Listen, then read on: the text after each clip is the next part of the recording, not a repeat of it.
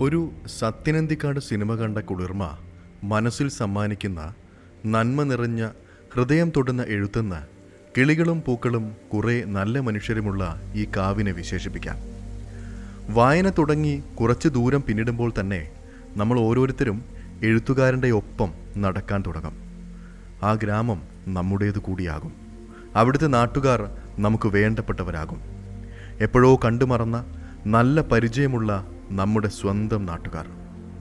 നൂറിൽ താഴെ പേജുകളിൽ ഒരു നാടിനെയും ഒരു കാലഘട്ടത്തെയും മനോഹരമായി വരച്ചിടുകയാണ് സാദിഖ് ഖാവിൽ ബാല്യകാലമില്ലായിരുന്നെങ്കിൽ നമ്മൾ ഒരിക്കലും ഈ ഭൂമിയെ ഇത്രമാത്രം സ്നേഹിക്കുകയില്ലായിരുന്നു എന്ന് ഒന്നര നൂറ്റാണ്ട് മുൻപ് ജോർജ് എലിയറ്റ് പറഞ്ഞ ഇന്നും ഒരു തരത്തിൽ ചിന്തിക്കുമ്പോൾ കൃത്യമാണെന്ന് തോന്നുന്ന വാചകമാണ് കാവിലെ കിളികളും പൂക്കളും വായിക്കാനെടുക്കുന്നവരെ ആദ്യം സ്വാഗതം ചെയ്യുക. വായനക്കാരന് ജീവിതത്തിന്റെ ആ നല്ല കാലത്തേക്കുള്ള യാത്രയ്ക്ക് തയ്യാറെടുക്കാനുള്ള സൂചന ഇത്തരത്തിൽ പുസ്തകം കയ്യിലെടുക്കുമ്പോൾ തന്നെ ലഭിക്കും. കണ്ണടച്ച് തുറക്കുന്ന വേഗത്തിൽ കിളികളും പൂക്കളും പൂവാലിപ്പയ്യും മറ്റനേകം ജീവികളും നല്ല മനുഷ്യരും ഒരു പിടി സ്നേഹവുമുള്ള നമ്മുടെ തന്നെ കുട്ടിക്കാലം മുന്നിലെത്തും. കഥകളെന്ന് പറയുന്നതിനേക്കാൾ പച്ചയായ ജീവിതം നിറച്ച ഓർമ്മകളുടെ നല്ല കുറിപ്പുകളെന്ന് ഈ പുസ്തകത്തെ പറയാം. ഉമ്മയായിരുന്നു ഉമ്മയും ഉപ്പയും. ഉപ്പയില്ലാത്തതിന്റെ കുറവ് പിന്നീട് ജീവിതത്തിൽ ഏറെ അനുഭവിച്ചിട്ടുണ്ടെങ്കിലും അത് വലിയ രീതിയിൽ ബാധിക്കാതിരിക്കാൻ ഉമ്മ എപ്പോഴും ശ്രദ്ധിച്ചിരുന്നു. കാര്യമായ അല്ലലില്ലാത്ത കുടുംബമായതിനാൽ ബാല്യകാലം അതിന്റെ എല്ലാ സൗന്ദര്യത്തിലൂടെയും എന്നിലൂടെ കടന്നുപോയി. പിന്നീട് പലപ്പോഴും ഉപ്പയുടെ അസാന്നിധ്യം ഞാൻ അറിഞ്ഞു. നേരിട്ടും കഥകളിലും സിനിമയിലുമൊക്കെ സ്നേഹമുള്ള അച്ഛന്മാരെ കാണുമ്പോൾ കണ്ണു നിറയും. എനിക്ക് കിട്ടാതെ പോയ സ്നേഹം ലാളന വാത്സല്യം. സൂര്യനായി തഴുകി ഉറക്കമുണർത്തുമെൻ അച്ഛനെയാണ് എനിക്കിഷ്ടം. ഞാനൊന്ന് കരയുമ്പോൾ അറിയാതെ ഒരുകുമെൻ അച്ഛനെയാണ് എനിക്കിഷ്ടം. ഹൃദയനൊമ്പരത്തിന്റെ ഈ പാട്ട് കേട്ട് രചയിതാവായ കൈതപ്പുറത്തിന് എഴുതിയ കത്ത് ഏതോ പുസ്തകത്തിൽ ഇപ്പോഴും കിടക്കുന്നുണ്ട്. മുൻവശം ക്ഷേത്രം പോലെ തോന്നിച്ചിരുന്ന വീടിന് മുൻപിൽ ഇരിക്കാനും കിടക്കാനും ഉപയോഗിക്കാവുന്ന വീതിയേറിയ സിമന്റ് തിട്ടയുണ്ടായിരുന്നു. കുപ്പായമിടാതെ ആ സിമന്റ് തിട്ടയുടെ ഇളം ചൂടേറ്റ് മലർന്നു കിടന്ന് ചന്ദ്രനെയും എണ്ണിത്തിട്ടപ്പെടുത്താനാകാത്ത നക്ഷത്രങ്ങളെയും നോക്കി കിടക്കാൻ വലിയ ഇഷ്ടമായിരുന്നു. ആ നക്ഷത്രങ്ങളിലൊന്ന് എന്റെ ഉപ്പയായിരിക്കുമെന്ന് വെറുതെ വിശ്വസിക്കുകയും തൊട്ടടുത്ത് വന്നു നിന്ന് എന്താണ് മോനെ എന്ന് ചോദിക്കുമ്പോൾ ഓരോന്ന് ആവശ്യപ്പെടുകയും ചെയ്യുക പതിവായിരുന്നു. തന്റെ ജീവിതത്തിലെ വലിയ നഷ്ടവും ജീവിതത്തിലെ വലിയ നിധിയും എന്തെന്ന് ആദ്യ കുറിപ്പിൽ തന്നെ സാദിഖ് പറയുന്നുണ്ട്. ഉപ്പയുടെ നഷ്ടവും തന്നെ താനാക്കിയ ഉമ്മയും.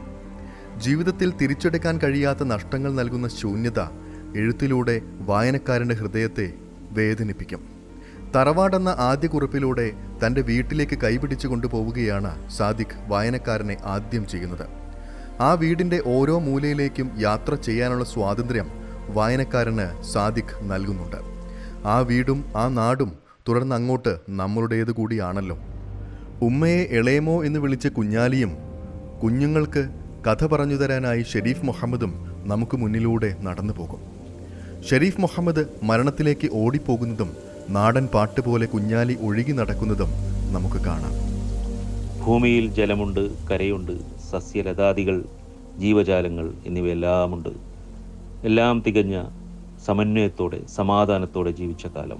അതിന്റെ ചെറു ചെറു രൂപങ്ങളായി ചില പ്രദേശങ്ങൾ മനുഷ്യനും അവിടെ പ്രകൃതിയെ നമിച്ചു സന്ദർശിച്ചു മടങ്ങി. വീടുകളുടെ ഗ്രാമങ്ങളുടെ അവിഭാജ്യ ഘടകങ്ങളായി ഇവ മാറി. അവയെ കാവുകൾ എന്ന് വിളിച്ചു. കാടിന്റെ മാതൃകയായി ചെറിയ ഹരിതഭൂമിക തടാകങ്ങളുടെ ചെറുപതിപ്പായ കുളങ്ങൾ പക്ഷികൾ ചെറുമൃഗങ്ങൾ സർപ്പസാന്നിധ്യം അങ്ങനെ പ്രകൃതി മനുഷ്യന്റെ പ്രാർത്ഥനാപീഠമായി കിടക്കുന്നു. നമ്മുടെ കാവുകളിൽ. വടക്കൻ മലബാറിൽ ഉത്സവങ്ങൾ ആ നാടിന്റെ സ്വന്തമായിരുന്നു. മതവ്യത്യാസമില്ലാതെ ഓരോ ഉത്സവ പറമ്പുകളിലും ആർക്കും യഥേഷ്ടം നടക്കാവുന്ന ഒരു കാലം. ആ കാലത്തെയും പകർത്തി വച്ചിട്ടുണ്ട് സാദിഖ്. മതേതരത്വം നിറഞ്ഞാടിയ സ്ഥലങ്ങളായിരുന്നു കാവുകളും അതിനോട് ചേർന്നുള്ള പ്രദേശങ്ങളും. ആലിമാപ്പിളയില്ലെങ്കിൽ വയനാട്ടുകുലവൻ തെയ്യം കിട്ടില്ല. വയനാട്ടുകുലവന്റെ സന്തത സഹചാരിയായിരുന്നു ആലി എന്നയാൾ. ഇദ്ദേഹമായിരുന്നു വയനാട്ടുകുലവന് കള്ളൊഴിച്ചു കൊടുത്തിരുന്നതെന്ന് ഐതിഹ്യങ്ങളിൽ പറയുന്നു. ആലിയുടെ പിൻതലമുറക്കാർ മുണ്ടുപയോഗിച്ച് തലമറച്ച് കള്ളുവഴിച്ചു കൊടുക്കൽ തുടർന്നു. എന്റെ പേരിന്റെ കൂടെ കാവിൽ എന്നുണ്ട് എന്ന് കണ്ട് ചിലർ അത്ഭുതം കൂറുന്നത് കണ്ടിട്ടുണ്ട്. മതസൗഹാർദ്ദം സ്ഫുരിക്കുന്ന പേരാണ് ഇതെന്ന് പലരും പറഞ്ഞിട്ടുമുണ്ട്. അത്തരമൊരു പേര് ലഭിച്ചത് ഭാഗ്യമായാണ് കരുതുന്നത്. അതിന് കാരണക്കാരായ കാവിലെ പൂവികർക്ക് നന്ദി. ഇന്ന് തിരിഞ്ഞു നോക്കുമ്പോൾ വളരെയൊന്നും ദൂരെയല്ലാത്ത ഒരു കാലത്ത് നമുക്ക് മനുഷ്യരെ കാണാൻ കണ്ണുണ്ടായിരുന്നു. പിന്നീട് മതങ്ങളും വർഗീയതയും നമ്മുടെ ആ കണ്ണ് കുത്തിപ്പൊട്ടിച്ചു. ആ കാഴ്ചയും തെല്ലൊന്ന് വേദനയോടുകൂടി സാദിഖ് എഴുതി വെക്കുന്നുണ്ട്. ഉമ്മ ഈ പുസ്തകത്തിൽ പലയിടത്തും തെളിഞ്ഞു നിൽക്കും. സ്നേഹത്തിന്റെയും കരുണയുടെയും രൂപമായി ഉമ്മയെ കാണാം. ഉമ്മ എന്ന കഥയിലും വഴിയിലെന്നും അവളെന്നെ കാത്തിരിക്കുന്നു എന്ന കഥയിലും സ്വന്തം മക്കളെപ്പോലെ വീട്ടിലെ നാൽക്കാലികളെ പരിചരിക്കുന്ന ഉമ്മയെ കാണാം. ഇതിൽ ഉമ്മ എന്ന പേരിലുള്ള കുറിപ്പിൽ കുട്ടിക്കാലത്തെ പെരുന്നാൾ രാവിന്റെ സന്തോഷമാണ് സാദിഖ് എഴുതി വച്ചിരിക്കുന്നത്. അനുഭവിച്ചവർക്ക് മാത്രം അറിയാവുന്ന അനുഭൂതി. മനസ്സിൽ സന്തോഷത്തിന്റെ അലതല്ലൽ. കുഞ്ഞു മനസ്സുകളെ മറ്റൊരു ലോകത്തെത്തിക്കുന്ന പെരുന്നാൾ ഓർമ്മകൾ. ആ കാഴ്ച കൃത്യമായി ഹൃദയത്തിന്റെ അടിത്തട്ടിലേക്ക് തുളച്ചു കയറും വിധം എഴുതി വച്ചിട്ടുണ്ട് സാദിഖ്. പെരുന്നാൾ രാവും തന്റെ പശുവിന്റെ പ്രസവവും സുഹൃത്തിനെ പറ്റിയ അമളിയും എല്ലാം നിറഞ്ഞ ഉമ്മ എന്ന കുറിപ്പ് നിഷ്കളങ്ക ഗ്രാമീണ ജന്മങ്ങളുടെ ജീവിത കാഴ്ച കൂടിയാണ്.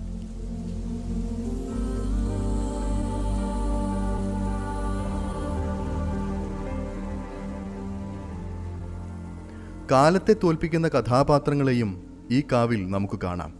ഒരു നാൾ പെട്ടെന്ന് ആൾദൈവമായ പേര് പോലെ വ്യത്യസ്തനായ തൂവക്കാളിയുടെ കഥ ഒരു പുഞ്ചിരിയോടെ വായിച്ചു തീർക്കാമെങ്കിലും പുതിയ കാലത്തിന്റെ തൂവക്കാളിമാർ ഇന്നും നമുക്കിടയിൽ ജീവിക്കുന്നുണ്ട്. പൂർവാശ്രമത്തിൽ അക്രമികളും കള്ളന്മാരുമാണെങ്കിലും പെട്ടെന്നൊരു നാൾ അത്ഭുത സിദ്ധി കൈവന്നെന്ന് ഭക്തർ പാടി നടക്കുന്ന അത്തരം വലിയ കഥകളുടെ പിൻബലത്തിൽ ജീവിക്കുന്ന എത്രയോ ആൾദൈവങ്ങൾ അരങ്ങുവാഴുന്ന ഇക്കാലത്ത് കാവിലെ പാവം തൂവക്കാളിയെ പരിചയപ്പെടേണ്ടത് തന്നെയാണ്.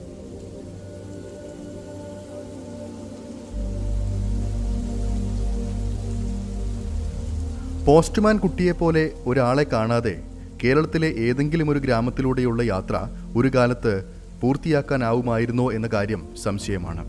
കയ്യിൽ കത്തുകളുടെ കെട്ടുമായി ഒരു കുടയുമായി വിയർത്ത് നടന്നു പോകുന്ന ഇന്നത്തെ തലമുറയ്ക്ക് തീർത്തും അപരിചിതനായ പോസ്റ്റ്മാൻ കുട്ടി. തനിക്കെന്തെങ്കിലും കത്തുണ്ടോ എന്ന് കാണുന്നവരെല്ലാം വെറുതെയെങ്കിലും ചോദിക്കുന്ന പോസ്റ്റ്മാൻ കുട്ടി ഒരു തലമുറയുടെ നേർചിത്രമാണ്. ഇത് ഞങ്ങളുടെ നാട്ടിലെ പാവം പോസ്റ്റ്മാൻ പേര് കുട്ടി പാവമെന്ന് അങ്ങനെ അങ്ങ് ഉറപ്പിച്ചു പറയാൻ ഞങ്ങളുടെ ഗ്രാമക്കാർ തയ്യാറാവില്ല. അതിന് കാരണം വേറെ. മരിച്ചുപോയവരെക്കുറിച്ച് മോശം പറയരുത് എന്ന നാട്ടനാടുപ്പനുസരിച്ച് അതൊന്നും ഇവിടെ വിശദീകരിക്കുന്നില്ല. പക്ഷേ ഞെട്ടിക്കുന്ന ചില സത്യങ്ങൾ പറഞ്ഞില്ലെങ്കിൽ ഈ ഓർമ്മ പൂർത്തിയാക്കാൻ സാധ്യമല്ല. അത്തരത്തിലുള്ള എത്രയെത്ര കഥാപാത്രങ്ങളാണ് ഈ പുസ്തകത്തിലൂടെ നമ്മളോട് വന്ന് കുശലം പറയുക? ഗുണ്ടു മതുക്ക ഞങ്ങളുടെ നാട്ടിലെ പുലിയായിരുന്നു. പടക്കം പൊട്ടിക്കൽ ഒരു കലയാണെങ്കിൽ മമ്മദുക്ക മഹാനായ കലാകാരനും. എന്ത് കാര്യത്തിനും ഓടിയെത്തുന്ന മധ്യവയസ്സ് പിന്നിട്ട് ഒരു കുറിയ മനുഷ്യൻ.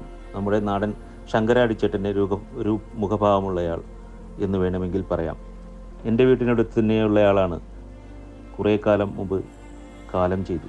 എങ്കിലും ഓരോ തിരഞ്ഞെടുപ്പ് വരുമ്പോഴും ഞാനടക്കമുള്ള നാട്ടുകാർക്ക് അദ്ദേഹത്തിന്റെ ഓർമ്മ വരും. വിജയജാഥയുടെ മുൻവശത്ത് കണ്ണൂരിലെ ബോംബ് പോലെ ഒരു പൊട്ടിത്തെറി.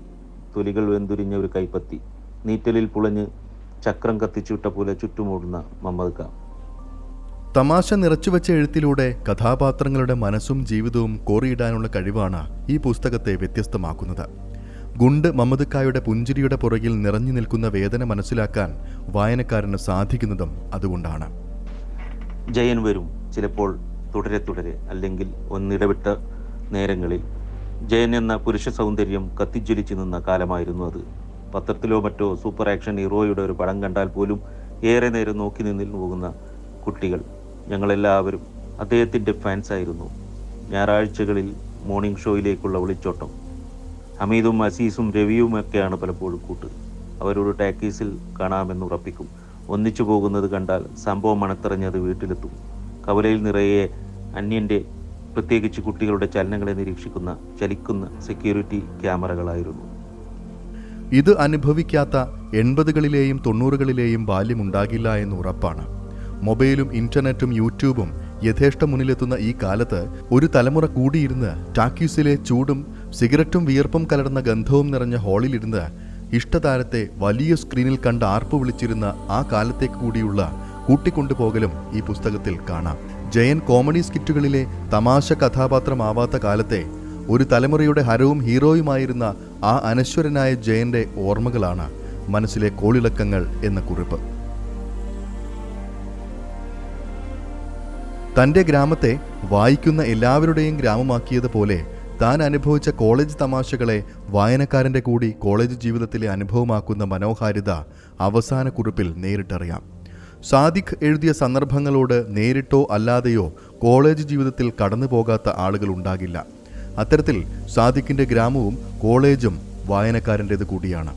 കൃത്യമായി ഒരു തലമുറയുടെ സ്പന്ദനം എഴുത്തുകാരൻ അനുഭവിപ്പിക്കുകയാണ് ഈ പുസ്തകത്തിലൂടെ. തന്റെ തറവാടിന്റെ നാല് ചുമരുകളിൽ തുടങ്ങി കോളേജിന്റെ ചുമരുകളിൽ എത്തിച്ചേരുന്ന യാത്രയുടെ നീണ്ട കഥ. എന്റെയും നിങ്ങളുടെയും സാദിഖിന്റെയും കഥ.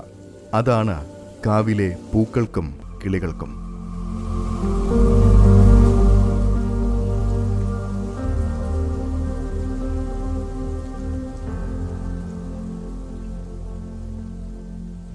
Thank you.